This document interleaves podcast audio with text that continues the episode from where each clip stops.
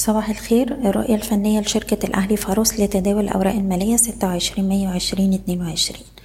في جلسة امبارح المؤشر اتعرض لضغوط بيعية قوية. أحجام التداول امبارح كانت الأعلى من بداية الأسبوع. طبعا الضغوط البيعية امبارح كانت قوية إن هي تكسر مستوى الدعم الرئيسي عند العشرة آلاف ميتين وتمانين وقفلنا عند أقل مستوى في عشر شهور عند العشرة آلاف ميتين سبعة وأربعين. استمرار الضغوط البيعية بهذا الأداء هيدفع المؤشر لمستوى الدعم التالي عند العشر تلاف نقطة.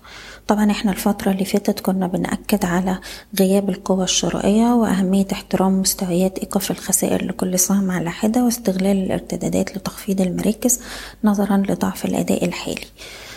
وبالتالي هنفضل متحفظين في الوقت الحالي. أي محاولة للارتداد هتبقى فرص لتخفيض المراكز. أقرب مستوى مقاومة للمؤشر دلوقتي عند العشرة آلاف ربعمية وخمسين ويلي مستوى العشرة آلاف خمسمية وسبعين. بشكركم بتمنى لكم التوفيق. إيضاح الشركة غير مسؤولة عن أي قرارات استثمارية يتم اتخاذها بناء على هذا التسجيل. شكراً.